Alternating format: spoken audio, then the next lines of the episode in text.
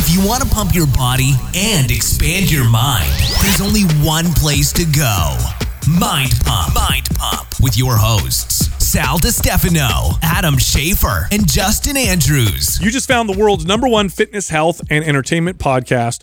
This is Mind Pump. All right, in today's episode, we talk about how bodybuilders ruined weightlifting for everyone. One of the most effective form of exercise for pretty much any goal, but especially the common goals like fat loss, improving your health, of course, sculpting and shaping your body, is weightlifting, or to put it more plainly, resistance training. Unfortunately, bodybuilders have created a stigma around it that's really caused people a lot of harm. So, in this episode, we talk all about how that started, the origins of people's beliefs around resistance training, and then we get to the truth, what it really does for your body. Now, uh, I do talk about a book that I wrote about this subject called The Resistance Training Revolution.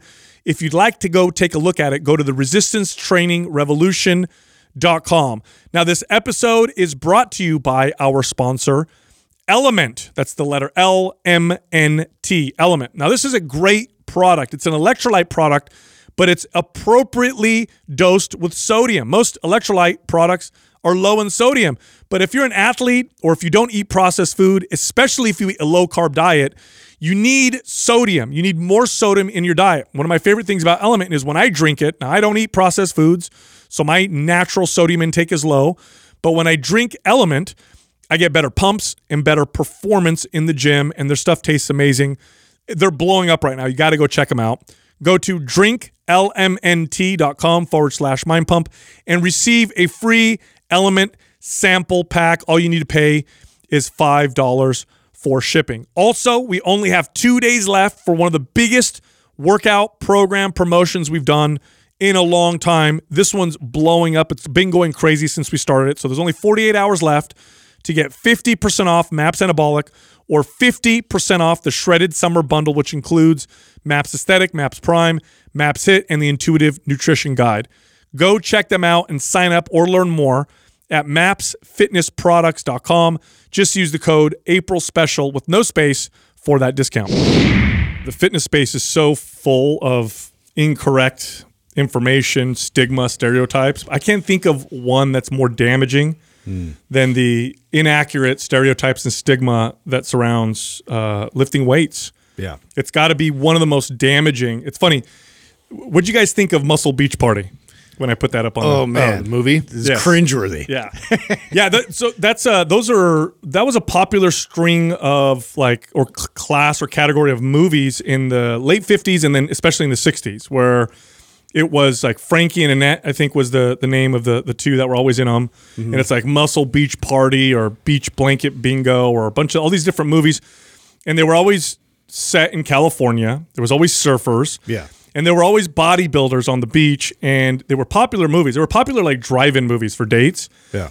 But the bodybuilders were always depicted in a particular way, and it was really one of the first like mainstream media ways that bodybuilders were put out there. Yeah. And it created this very hard, almost impossible to erase stigma that surrounds. Oh, it still uh, persists today. Like you, you, like I think a lot of people still associate a lot of lifting weights with uh, that type of a person. It, you know, like the guy that's just like so incredibly into himself and just like looking at his muscles the whole time yeah. and super stiff and everything. I had yeah. no idea these this like genre of movie like existed. I didn't know this was a thing and it does explain a lot. You know, if you talk to someone like um, Tom Bilyeu, who like loves to talk about, um, you know, movies and the role they played. Oh, on culture. Yeah, on yeah. culture. And if you read books like uh, Hitmakers, that's a great book that gets into all that. Like movies play a huge role in our culture. And if that was what was going on in the 50s, that was really kind of setting the table for what probably came in the late 60s and 70s,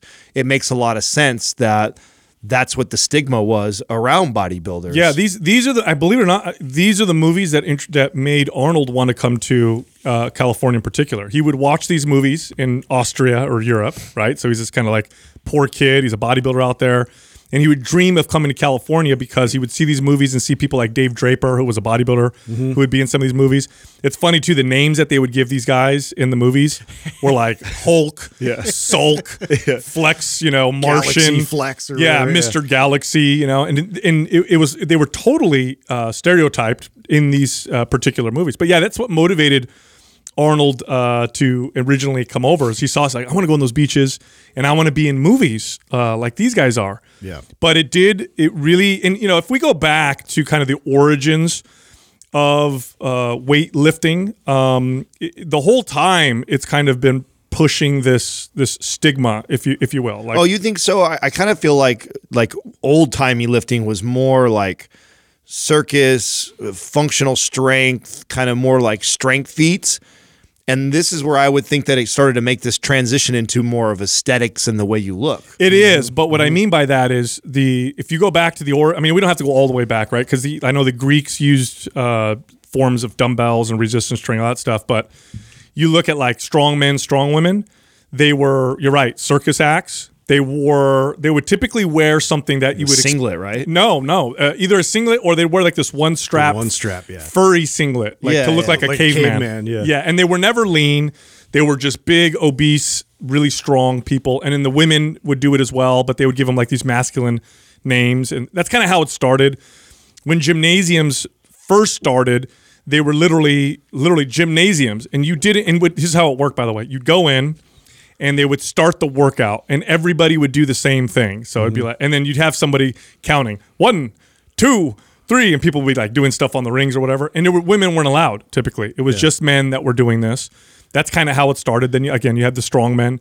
And then the, you're right, the big popular media initially were these muscle beach movies, and the bodybuilders were always depicted as dumb.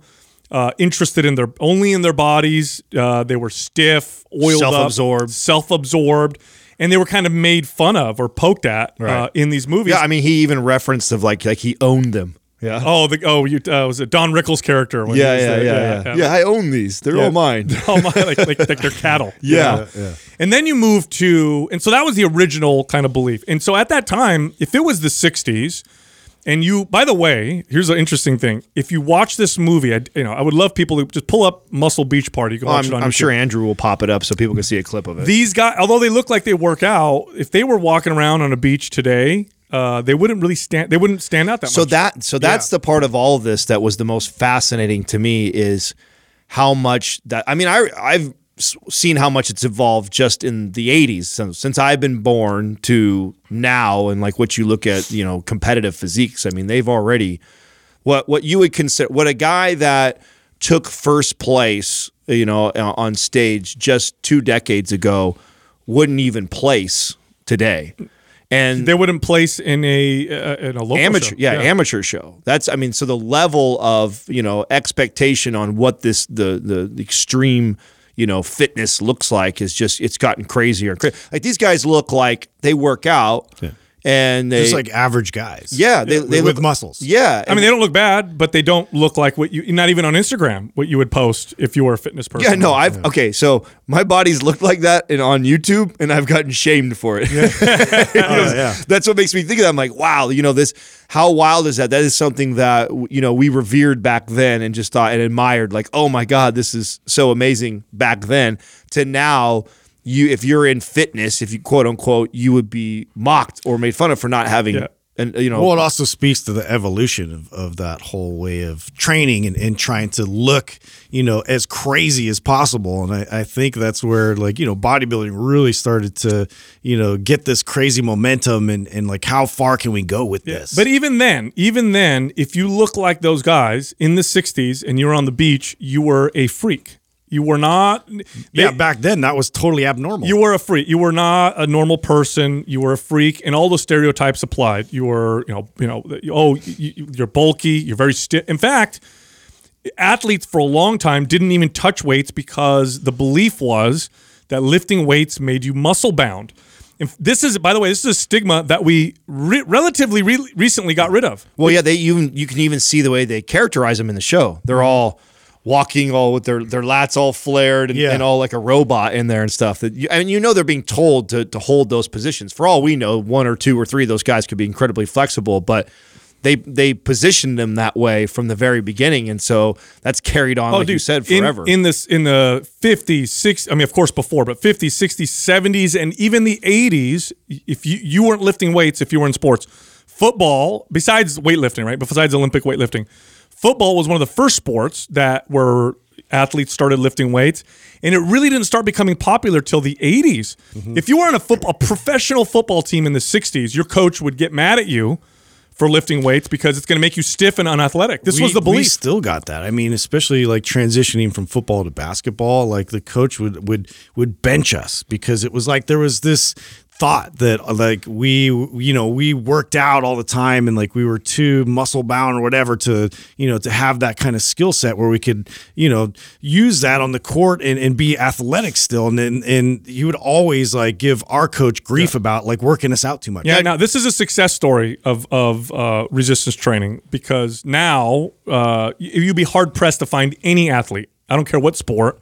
that doesn't incorporate some form of resistance training. Golfers now do resistance training as part of their training. So that's one success story. But for a long time, it was like a no no in every single sport. Um, it's going to make you stiff it's going to take away from your performance Now, do you guys think that, that some of that stigma has some merit, though? Do you believe that it, it did stem from some of these people being unbelievably muscle bound and not flexible? It wasn't because and of not the, athletic. It wasn't because of the muscle. It was because you had the yeah the way you you didn't uh, incorporate that- your skill training uh, alongside yes, it. of course, I understand that, Right. right? But my point that what I'm asking right now is like, do you think that it was it was warranted? Because back then we didn't have the same knowledge that we have today around weight training and dieting, and so maybe a, a lot of these you know meatheads that were lifting back then were really muscle bound, weren't very flexible, did lose or watch their athletic performance decline, and so there was some value behind people thinking. This No, way. I'll tell you what happened, and and, and this is actually uh, there's a few authors that go deep into this, and you guys will know this because of your experience in training clients.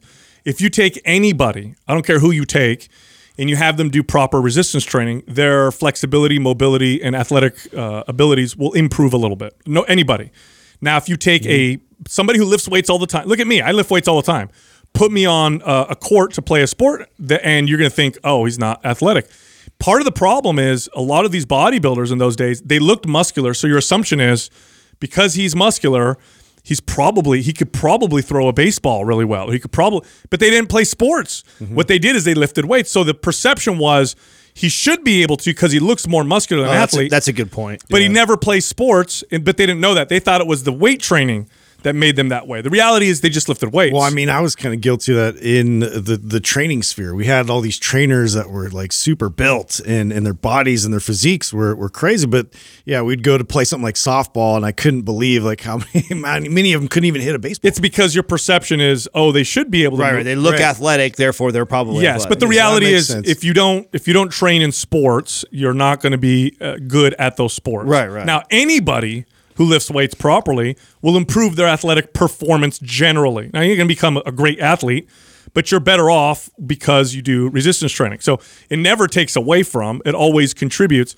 Now, in the cases where it may take away from, it's literally when you're an athlete and you trade skill for for resistance training. Right, right. You're an athlete. You you play your sport five days a week. You don't weight train, and then all of a sudden you go from that guy to oh, I weight train five days a week, and I stop playing my sport. Yeah, of course you're going to lose athleticism, but it's not because of the resistance training. It's you, you lost the focus on Correct. on skill or whatever. Mm-hmm. So that's where that perception came. That makes a from. lot more sense. and it's stuck around for a very long time. Now, the reason why that one is a success story is one of the wonderful thing about sports, especially sports where you score points or that are objective.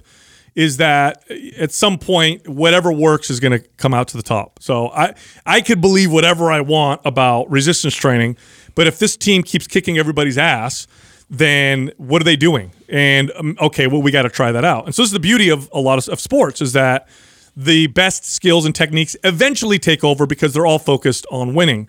Um, but you don't see this in, in other uh, realms because it's not as objective, and so a lot of the stigma still applies. And then you move to the '70s, right? So you have all these Muscle Beach movies of the '60s that perpetuate this this this note. And by the way, would any woman ever want to work out when all the examples of of of using weights are these Muscle Beach, you know, guys, Dudes, yeah. yeah, of course not. Why, why would I want to look like that guy, right? So, so that's where it started. Then in the '70s, you have a documentary that actually goes mainstream, uh, won awards, "Pumping Iron," and this was like, uh, this wasn't just a dramatization. It wasn't just characters. It was true. Like this is a documentary. And you had the this. By the way, if it wasn't, if Arnold wasn't in Pumping Iron, I don't think it would have done what it did. But Arnold's super charismatic, and people watched it like crazy. And what you saw was the very extreme version of weight training, which was bodybuilding, mm-hmm. and that started put that just pushed it. Well, it even just further. solidified it for women, Yes. right? Like, no, thank you. yeah, like, this is what the result is. Uh, Yeah. yeah. So, so what did that look like in terms of competitions uh, before that movie? Because I know that that propelled this. Uh, you know, it really like elevated a lot of the tension around those competitions. Yeah, so bodybuilding um, really started getting more and more. Po- every decade got more and more popular. Now, simultaneously, though, we're also watching like the you know emergence of someone like uh, Jane Fonda, right, coming on the scene, and like because of course there's people, there's women at this time that want to lose body fat or want to look better, quote unquote. the 70s is when the fitness I, I, I would say the fitness industry kind of got its foothold. This is when it started growing. You're right. People like jane fonda and people selling videos or you know, uh, you know workout books and stuff like that. This is when it kind of started. This is when the gym industry was starting to kind of figure out how they could become an industry not yet that started happening in the 80s but it started during that time and so in the 70s you're right uh, women were told to not lift weights Yeah. uh, people like Jane Fonda would say things like uh, short reps, lots of reps, don't use weight. You don't want to get bulky. You just want to get sculpted Toned. and toned. This is when toned became a word, probably around the 70s or 80s. And so the stigma keeps getting uh, pressed. And then you had, you know, the action movies of the 80s and 90s. my favorite era. They're great, right? oh yeah. And the action movies were always uh, big, muscular, buffed. You know, He-Man, Hulkian kind of dudes. yeah, Arnold and Sylvester Stallone and Dolph Lundgren and all these other guys. Even Bruce Lee in uh, martial arts movies. Bruce Lee, people don't realize this. He lifted weights a lot. In fact, he would train with uh, with bodybuilders to learn how to do resistance training, like Bill Pearl. If you see him in Enter the Dragon, now he's genetically a small guy, but if you see him, he's a very muscular dude. He didn't develop that doing uh, Jeet Kune Do. He developed that physique lifting. He does a lat spread. If you watch uh, um, Return of the Dragon or Enter the Dragon, when he's warming up and cracking his knuckles, and he does this this lat spread, and you hear everything cracking. Whatever. Uh, Flex Wheeler, one of the top bodybuilders uh, of the '90s, says that's what inspired him to bodybuild was that lat spread that Bruce Lee did. So it, it was it continued to kind of push this like this is what weight training does. And that's really the only value. You want to look like the guy who killed the predator. You want to look like a bodybuilder. This is what you do. Universal soldier. Yeah. So and it and it turned off. Uh, it even turned off a lot of men. Um, in fact, I remember. Yeah, you had to be a guy that really desired that, look, which is not everybody. No, there's Most a, people. Yeah, a lot of men do not want that. In fact, we yeah, there's a minority of us that like really pursue that that look because even statistics show that. Right, you've talked you talked about this on the show before that women don't even like that look. They'd prefer a more normal looking, average looking guy over the like overly buff looking dude. In fact, the uh, guys who started lifting weights seriously in those those decades were were typically like my story, right? Insecure, skinny. No, I want to be the big buff guy, right? It wasn't the guy who was Well, remember, it was even promoted that way. Remember the old articles? Of Yes. like, they, they- Uh, you know, the skinny little weak boy and his girlfriend. The guy get- at the beach that was yeah, kicking sand in his yeah. face. The girlfriend gets stolen by the the buff guy. Comes over and says, "You come with me." And Yeah, so yeah. then he goes and he buys a program, then gets buff, and then is come back and fight for his yeah, girlfriend. back. Mac. I think it was his name. It was uh, Charles Atlas. Charles Atlas, yeah. Yeah, it was his dynamic tension routines. This is the back of, of every comic book, uh, and and and again, it just continued to push that perception. So if you're a guy back then, and you played sports in high school, you stopped working out. You're like, "Ah, I want to get back into shape. You're not thinking bodybuilding, not at all. I don't want to care about looking like those meathead idiots or whatever.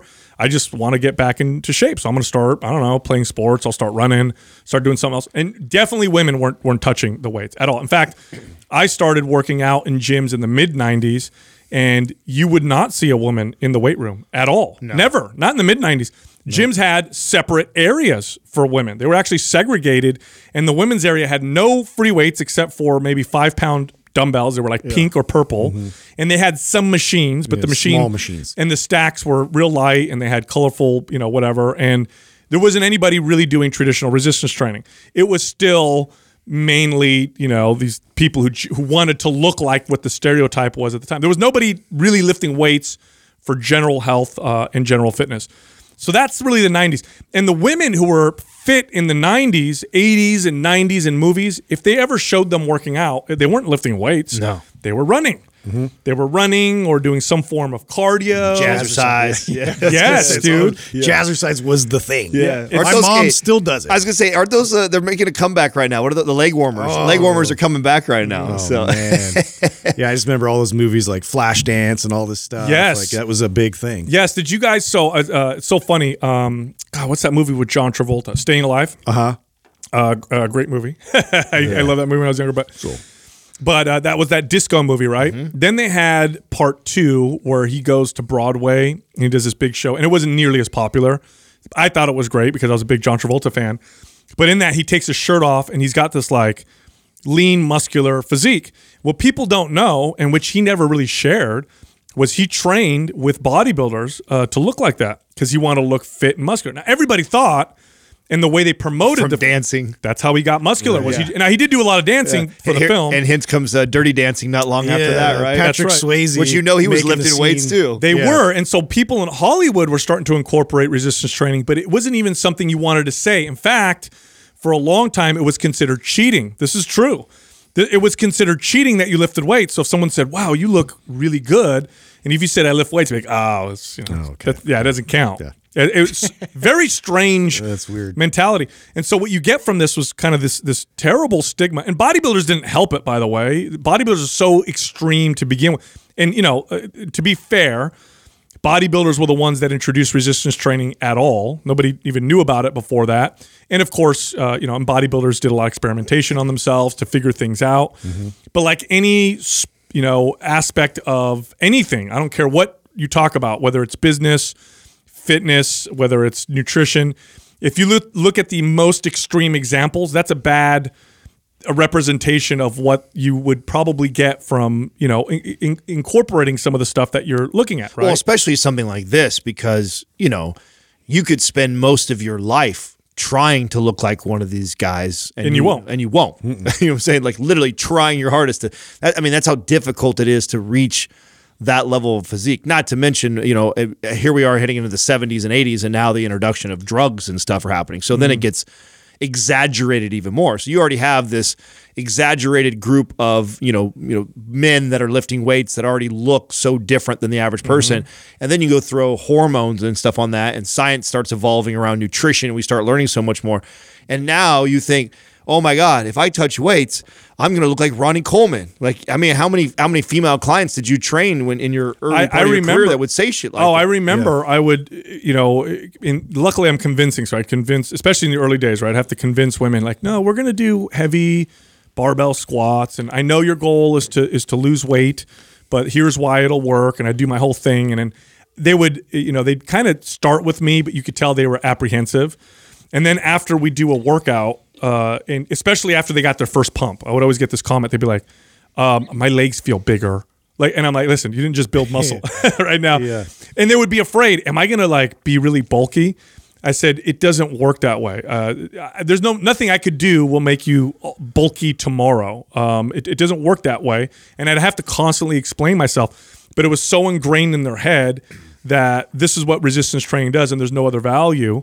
Um, that it was this constant conversation. You know, when it comes to fat loss, for example, resistance training, lifting weights was never even in the conversation. No. It wasn't a way to lose weight. I, I bet you if you find fitness books from the 70s and the 80s and maybe even the 90s, they won't lift, they will not list uh, resistance training as a form of exercise for fat loss. It was a form of exercise for weight gain, but never for fat loss. But and the irony of it is the it's the most effective form of exercise for fat loss. By the way, studies now completely confirm. I'm not just speaking as a personal trainer, but when you look at studies where they do like diet, because you have to, you know, it's, just exercising to lose weight is a very tough strategy. It's almost always going to fail. Well, that was the problem. We were measuring it this way, right? Mm-hmm. We were measuring it in a one-hour block. You know, and from and we and the the one law, law of thermodynamics, which is okay if I'm trying to you know burn more calories, and I compare all the different types of weight training modalities to purely running, running wins on, on a calorie perspective. But there's so much more that goes into it. So a lot, I think, the research was sent was centered around that. There really. wasn't even any research. It was literally just that. It was that paradigm. And, and now here's what the studies show very clearly. When you combine resistance training with diet, what you lose is fat and you oftentimes gain muscle at the same time, or you definitely don't lose any muscle. Mm-hmm. When they combine other forms of exercise with diet, usually it's a 50 50 spread. You lose half muscle, you lose half, half body fat. Now, here's the interesting thing. I love explaining this to people because it, it blows their mind. If you lose 10 pounds, half of it's muscle, half of it's body fat, your body fat percentage is the same. You've just become a smaller, weaker, flabby version of yourself. So you are the same body fat percentage, just smaller, now with a slower. Well, I shared I shared this story uh, on an interview I just did. I might have sh- I think I've shared it on the podcast before, but it reminds me of this client that I had um, not that long ago. She's a, a, good friend of mine, and and she wanted to compete. She wanted to do a show, and she was probably about you know she probably probably need to lose somewhere between 20, 25 pounds, somewhere around there. And uh, and when I first assessed her and had her like track her food and kind of see where she's at, um, I told her no. I said you're you're not ready to do that. You're not ready to try and get on stage right now. Your metabolism isn't in a healthy place. And uh, she ignored me, and she ended up hiring somebody else. Now I had taught her already then like her food tracking, and she was following good programming. She was following our stuff back then. And I used to have her periodically uh, hydrostatic weigh. So, you know, one of the most accurate ways to find her body fat percentage, right? And so she goes and she she tests her body fat percentage before she starts this prep before she gets ready for a show. And then she gets ready, right? And she drops like 25 pounds and she's like ecstatic. Right? So She- she's like, ah, Adam was wrong. Let's Right, right. She gets on stage. I actually went to the show to support her and stuff like that. She's a good, good family friend of ours, and uh, we go there, and she actually weighed herself. She did the dunk, right, and got her body fat percentage, but she didn't want to look at it until after stage. She didn't want to be in her head before she did it, so she went and did her, her thing. She's all happy and proud that she accomplished it. She lost 25 pounds, and then she opens up the the results with me, and the body fat percentage went up. Mm. And she's like she gets she gets all emotional. She starts crying. How is this possible? I don't understand. I feel like i'm the smallest i've ever been. I've never i've never looked like this before. I worked so hard. I was so perfect on my diet for the last 12 weeks. I didn't make one mistake. I didn't miss the gym one time. I didn't miss a cardio session. And this says that i have higher body fat percentage mm-hmm. than what i don't understand adam and i broke it down to her i said well you lost 25 pounds but 13 of those pounds came from muscle. Yeah. Your you lost 13 pounds of muscle on your body, and so there was a higher ratio of muscle loss than actually body fat. Mm-hmm. So technically, you got fatter even though you got small. Mm. Oh man, that just tore her apart. But this is happening all over all the time to just normal people, not just people that are going to the extreme to competing and getting on stage, but people that are deciding, hey, I'm going to make a change today. I'm going to start to lose this body fat that's been plaguing me for the last few years. And this is what they do. Well, and also too, like this kind of, uh, you know, also like reminds me of the BMI science that that is is perpetuated still by uh, doctors, and and this is this is you know something they have to have something that's standardized. They have to have like an easy way to kind of explain to people that like you need to lose weight. you Otherwise, know? you got to teach a bunch of doctors how to do a body fat. Exactly. Otherwise, you have to like discern like what kind of tissue is is optimal, what kind isn't, and and you know, but but what that leaves you with is uh, th- this tendency towards I have to just by any means necessary I need to get the weight off, and so I need to you know reduce calories. Uh, you know, weight training is going to build this bulky physique, right? I'm gaining more mass, and so that's that's still a stigma that's around you know lifting weights. Is that now you're going to build more mass and you're going to have this fat to go with it, and so your BMI is going to be high, uh, and, and the doctor doesn't discern whether or not you know you have a healthy amount of tissue uh, and muscular tissue uh, versus fat, which we've already been seeing too. All these new studies coming out showing you how protective muscle tissue is for your organs. No, this that's a it's such a great point. And, and muscle is very protective. Mus, muscle, more muscle reduces your risk of diabetes and Alzheimer's and dementia. It speeds up your metabolism, which means you burn more calories all the time. It's protective against injury. It's a it's a it's a tissue that is so active that it's more likely more muscle is more likely to raise good hormones and lower bad ones. It's a buffer against cortisol. So it's a very, very good thing. And BMI just measures total weight. And obviously, look, I could cut one leg off, my BMI goes down, right? Yeah. But is that a, a good uh, type of weight loss? No, it's not. Now, we got to talk about why people lose muscle when they do it the wrong way. Right. And it's not, and now the belief was that the body burned the muscle as a form of energy. It's not true. Uh, the last tissue that your body, well, besides organs, the last tissue your body wants to burn to use as energy is muscle. It really doesn't want to do that. So then you might be wondering, well, why the hell then did Adam's friend lose 13 pounds of muscle?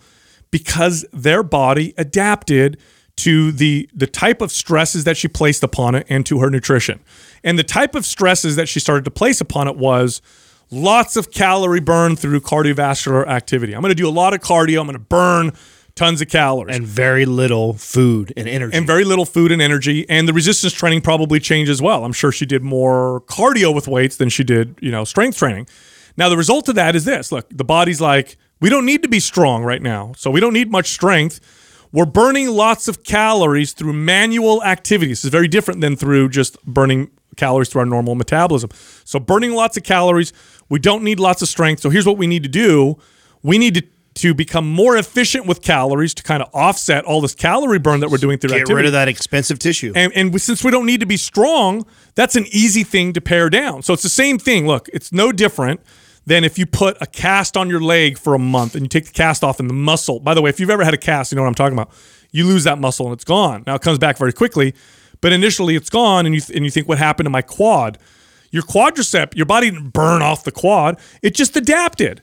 Your body has no reason. Your body will only ever be as strong as it needs to be. It's never going to be any stronger than it, than it thinks it needs because it's a it's so inefficient to do so. Remember, we evolved where calories were were sparse and we're trying to survive all the time. So why would your body make you burn more calories for no freaking reason? It's not. It's if anything, it's going to make you burn less calories or just enough to meet your demands and to make you more efficient. And so this is what ends up happening with that false paradigm. So the paradigm that that we were taught was this. This was the fitness paradigm. Okay, weight loss happens when you burn more calories than you take in. So let's just pick the exercise that burns the most calories. Boom, that should totally be successful. Has it been successful? No. We're now look we're now decades into thinking that the that the exercise solution for obesity is to burn a lot of calories. And where are we today, decades later? Fatter than ever. Yep. We're fatter than ever. It hasn't worked. And by the way, I'm not just talking about the average person. The average exercising person is fatter than ever because of this false paradigm. You follow people who've done lots of cardio, who do lots of running or swimming or who mm-hmm. do classes. Now, why are they fatter than ever? Because this is what happens when you this is the par- this is the when you follow that old fitness paradigm. Initially, you lose some some weight right away, real fast. And th- by the way, that's what makes you think it's the it's the solution. Oh, I, you know, I, it's working. I'm doing 45 minutes of cardio every single day, and I lost 10 pounds in like four weeks. It's definitely working. That's what happens at first. Hard plateau. Metabolism adapts. You lose muscle. Now, 45 minutes of cardio plus your normal metabolism is burning just enough calories to balance out what you're taking in. I'm not losing any more weight. This isn't working.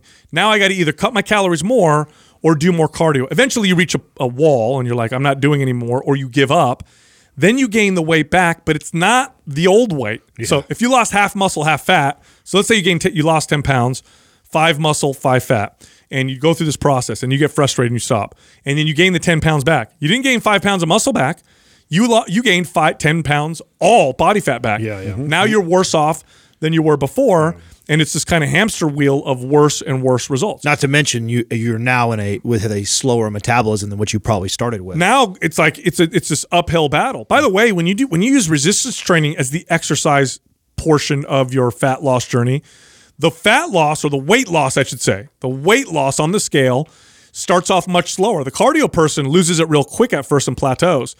The the weight loss from resistance training with good nutrition starts off slow. in fact, very- very gradual. In fact, the first month or two, the scale might not even move. Well, that to me, that's the goal. I mean, when, when I'm when I'm coaching a client or when I'm managing my own, you know, diet and weight and resistance training, I'm trying to stay the same. If I know that I've put on body fat, I've been inconsistent with the diet, inconsistent with training, and let's say I've added four or five percent extra body fat in my body than I normally have, and it's time to turn it up, right? Mm-hmm. Turn it up to me does not mean, even though I know I put on five or 10 pounds of fat, lose weight on the scale. Mm-hmm. Mm-hmm. In fact, when I know that I'm, I'm going to pick up, increase the volume of training, dial in my diet, eat better, I actually want to make sure that I'm one fed. So when I'm hungry, I want to feed. I just want to make good choices. And then two, I don't want to see the scale go really up or really down. I You're like altering your composition. that's right. I'd like to hover right around there. And the beauty of that is when you do that really well, you're actually in a very satisfied place as far as food wise. Like you feel fed, you feel good. You're giving the body what it needs to adapt and build muscle. And so you feel satisfied versus staying so low and starving the body like you're constantly in a state of hunger and the body's going oh he's not going to feed me anymore i'm going to pare down all this muscle Now, I want to add to that, Adam, because I want to be very clear. Somebody listening might think, oh, that means the first month or two, nothing happens. No, no, no. Uh, we said the scale might not move. That's right. That doesn't mean nothing happened. Remember the earlier example of where I said, the you know, person who does it wrong loses 10 pounds, but five pounds of muscle, five pounds of fat. So they're the same, they're just smaller, same body fat percentage. Well, what, what we're talking about is the scale doesn't move because you've lost fat and gained muscle. So if you lost, let me put it this way if you lost four pounds of body fat, but gained four pounds of muscle. That is a huge reduction in body fat percentage because now you're the same weight, but with way more muscle and less body fat and a faster metabolism. So for fat loss, the truth is exactly the opposite of what the the false paradigm is, the false stigma is. Resistance training for fat loss, for pure fat loss, is by far the most effective form of exercise. How about this one? Here's another one. This one today still stands today. It's it's not the best form of exercise for your heart. You want to get your heart healthy? If you go to the doctor, you go to a cardiologist, and they say, "Look, you need to start exercising because it looks like you've got, you know, we might have to put a stint in soon. Your heart is, you know, we need to strengthen your heart." They don't tell you to go lift weights. They'll tell you to go Which is do- so funny. do cardio. Now, to be fair, all forms of exercise done properly will have health benefits for the heart. But here's the beauty, uh, and this is what I love about uh, right now. We're starting to see studies now that are comparing different forms of exercise specifically for things like heart health. Guess what they find? Resistance training is actually better than other forms of exercise for heart health. Now, I'm not talking about cardiovascular performance or VO2 max. Now, athletic performance is totally different, right? You want endurance, definitely do endurance training. But if you want to reduce the plaque in your arteries, you want your heart to become healthier, like for longevity, because of the the muscle sparing, fat burning, fat loss effects of resistance training, that your body ends up developing all the time, not just when you're exercising, but all the time. It's actually a studies now show a superior form of exercise for the heart. And by the way, cardiovascular activity also, uh, and this is of course when it's a little bit abused, not just a lot, but a little bit abused. Cardiovascular activity also is connected to worse heart health. You can find these studies all over the place. You find people who do, I think it's like five days a week or more of intense, like endurance type training. They actually, their heart uh, shows uh, oxidative stress and damage. And so they find that it's not good for the heart to push that way. Whereas with resistance training, we actually see benefits to the heart that we don't see with other forms of exercise. So again, it's the opposite of what we were taught. Yeah. Here's another one: um, young people don't do any resistance training whatsoever.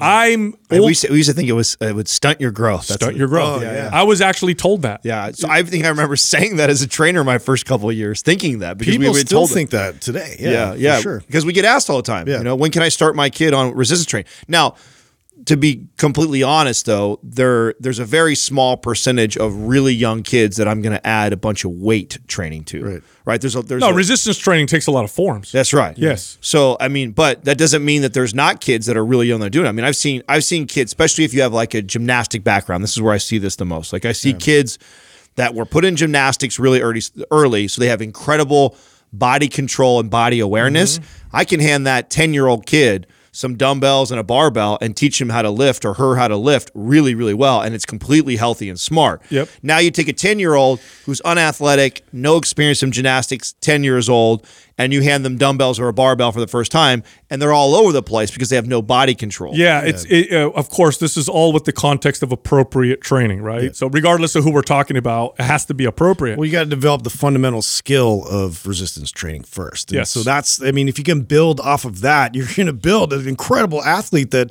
is going to carry that on with them, you know, for the long haul. Oh, oh, I'll, So- t- I'll tell you something right now. Okay, if you want to set your kids up for uh, long-term success, if you're if you want your kids to have a lower risk and chance of becoming obese, developing diabetes, and having issues as adults, then the best thing they could do is resistance training forms of exercise to build muscle. And here's why.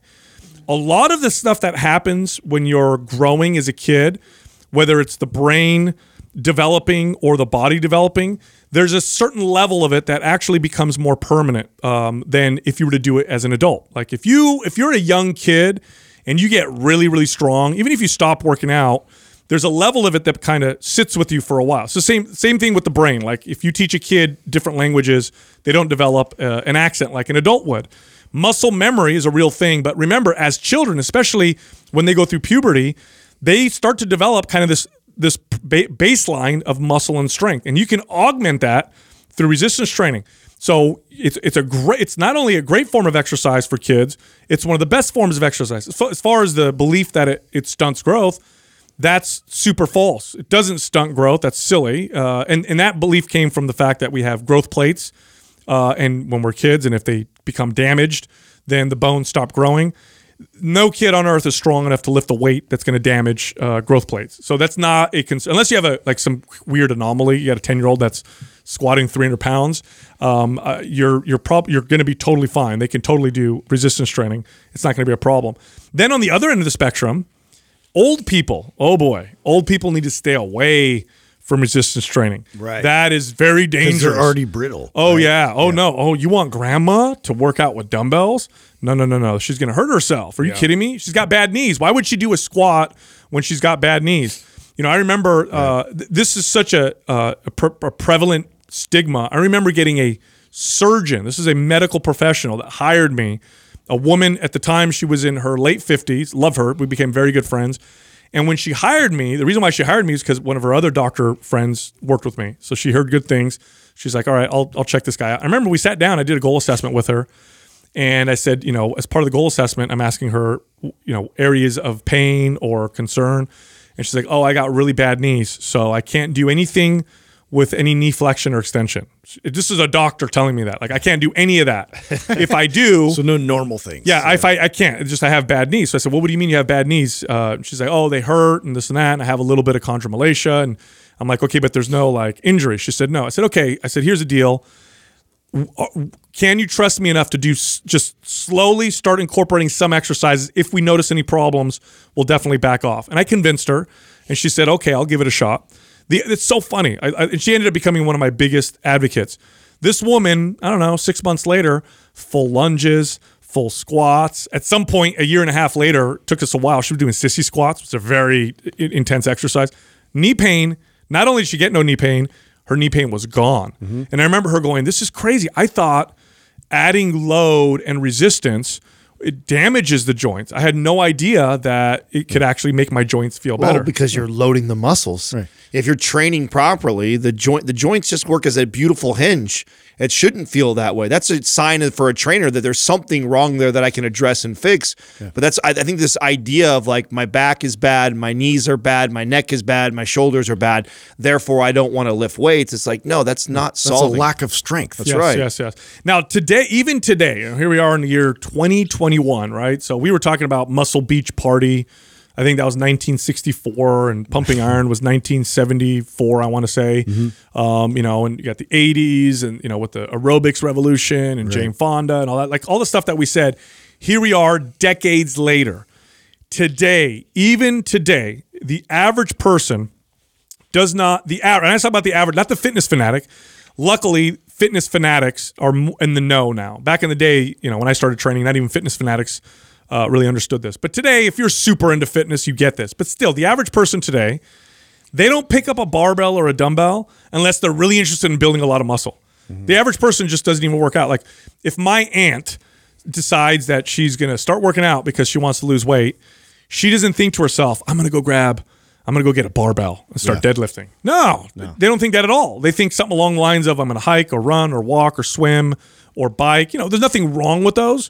But resistance training, still, for the average person, especially for women, but even men, even men today, if some some 50 year old dude or 40 year old dude, some 40 year old engineer who just wants to, you know, lose some weight and oh my cholesterol is a little bad and you know my triglycerides a little high, I need to start exercising. And his friend says, Hey, you want to come lift weights with me? No, no, no, no, no. I don't want to. I'm not trying to get big. I'm not. I'm not trying to look like a bodybuilder. Like, what are you talking about? I just want to improve my health. Right. So t- the results of this this false marketing, false paradigm that's been pushed on us is that people who lift weights, who start lifting weights, the average person, the only ones that do it are the people who are interested in building big muscles. Everybody else is picking the, li- least affor- uh, uh, effective forms of exercise for the common goals that we have today, which is fat loss, health improvement, longevity. And if you mix in the context of, you know, like I've said in the past, modern life. And by the way, I talk a lot, this is literally all the stuff I go into in the resistance training revolution, mm-hmm. right? Is this is this the, this context of modern life, which is you're not going to work out every day. Okay, the average person just isn't going to work out every day. I know everybody wants to work out every day, every day, but the average person, we can expect them to do about two days a week, maybe three days a week, if we do a good job of getting them to develop a good relationship with exercise and consistent. They're going to do maybe two or three days a week of exercise. If all you have and all you're going to do, which again is most people, is two days a week or three days a week of exercise, and your goals are fat loss, longevity, sculpt, speed up my metabolism. I want more mobility. I want my hormones to balance. I want to feel better. I want longevity. And you only can pick one form of exercise. Nothing comes close to resistance training. Every other form of exercise is in, just in terms of results. We need to get beyond the stigma. Totally, totally. Um, the other part result is lots of cardio. Till this day, you go to a big box gym, and what you see is a lot of cardio in comparison to other forms of exercise, because that's still what the average person looks for when they start working out. Now, do you think the do you think this is shifting? Like, do you think we're starting to head in the right direction? Because I feel like you know there was a time when, just like you said, fifty percent of the gym was cardio. There was only one squat rack. There was you know your basic set of dumbbells. Like, it does feel like to me that we are getting more excited about strength training and we're getting more into squat racks. We're getting more in, and, and less and less cardio. Do you agree? Well, I- I, I feel I have yeah, and I feel too that like all the examples we've seen, we've sort of exhausted all the extreme versions of using it, right? Like even with CrossFit, we've seen the extreme version of how to, you know, lift weights and incorporate a lot of these really valuable type of lifts. But you know, now we're sort of transition. Well, well, what can we do for our health? Because health right now is on everybody's mind. Like Yeah. how how can I how can I better my body and improve my body's overall function? And and we need to we need to get beyond all these extreme versions of it and realize the real value. Yeah, I I, I think I, I definitely think the time is is coming where resistance training breaks free of that stigma, and the average person looks at incorporating it or making it their primary form of exercise. And the the driver of that is are the is going to be the medical community. That's the driver of it because the studies. Here's one of the big problems with the resistance training. It was one of the last forms of exercise to be studied for health benefits most of the studies done on resistance training in the past were all revolved around performance, muscle building, weightlifting, Olympic weightlifting. If if there were any studies on health for the last few decades, I mean, not recently, because recently we're seeing more studies, but the last few decades, if it was any exercise study, it was cardio. It was we, you know, we had subjects perform 30 minutes of cardiovascular activity in conjunction with this and studied the result. It was never almost never resistance training unless the goal was building muscle, getting strong, or athletic performance. Today, we're now seeing studies on resistance training for health. Today, now we show that a strength test, a simple strength test, a grip test, or getting up off the floor is one of the best predictors of all cause mortality. So if you go to the doctor and the doctor wants to perform one test on you, just one, to predict your all cause mortality, believe it or not, one of the most accurate uh, tests you could do that's simple is a grip test. If you squeeze something and you're within a certain strength, th- and then they know your all cause mortality is is not that good, or it's good, or just standing up off the floor, which is a strength one. Um, we now have studies to show its effect on Alzheimer's. Okay, to date, it's the only form of exercise that's been shown in studies to to what appears to be, and this is what the researchers in the study were like, kind of blown away, to halt the progression of Alzheimer's, and maybe even according to the study, looks like was starting to reverse it.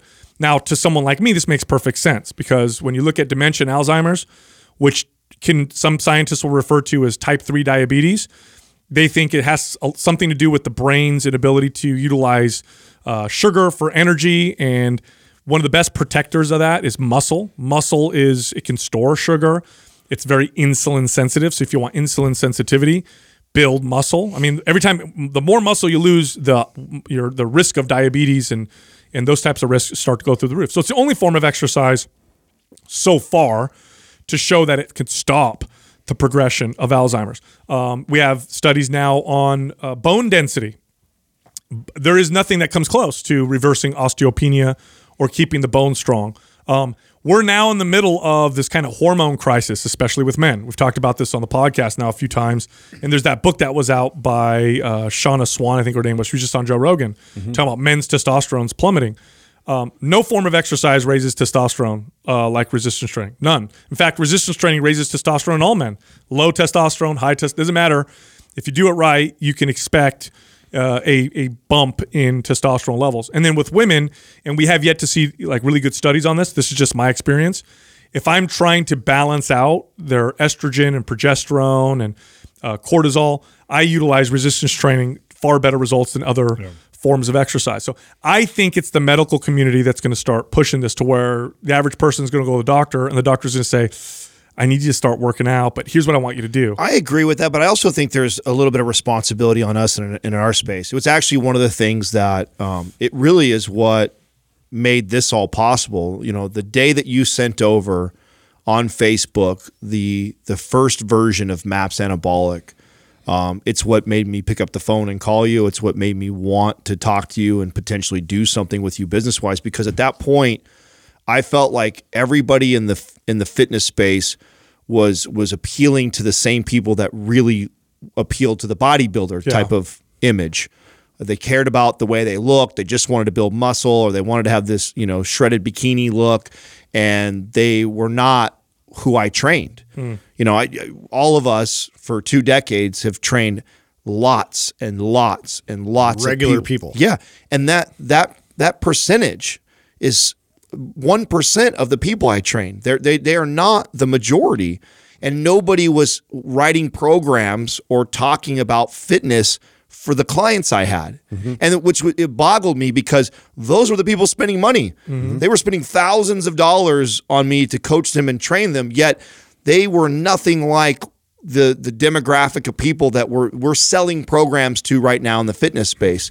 And when I saw that, like this this idea that somebody could train a, a, program one to three days a week and get great results with the most effective movements and keeping it very simple for them, it's like, this is what we were missing. This is what nobody is selling right now. Mm-hmm. Everybody is selling this idea of no days off and beast mode and the motivation and the hype and the you know creativity of adding tech and doing crazy fun stuff. It's like no, you guys are all going about this wrong. Most people are not into fitness like you are. Most people, you need to change one or two little things in there. And so you need to write something for them that is very simple, very basic, but yet very effective. That's but right. keep the fundamentals. Right. That's yeah. it. That's it. And, and it was either you talk to the extreme, you know, bodybuilder types and we're just trading those people and we're fighting for that little percentage, or it was I'm talking to the average person. And then what was it?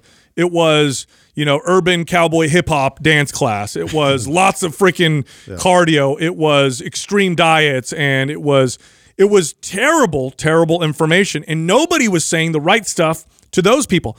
Now here's the here's the thing that that gets me up every single day to do what we're doing.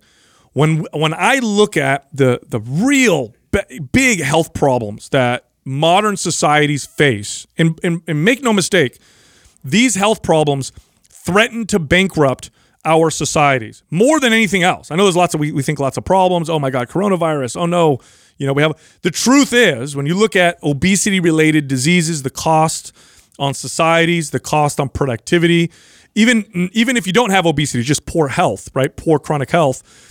It really threatens the future. It really, really does. Just look at the numbers. Now, what segment of the market has actually has the answers to solve this? It isn't Western medicine. It isn't anything. It's the fitness and health community has the answers. And what they need to do is they need to communicate this in the right way. We all have a responsibility to do this in the right way. Don't go for the quick buck. I mean, I could very easily put out a, a, a diet pill or some bullshit workout program and say, lose 30 pounds in 30 days. It's a 30 day blast or whatever, and probably make a quick buck, but I've helped nobody. And then long term, here's the truth long term business wise, I've actually screwed myself because the long term approach is to do the right thing. That's what makes you successful.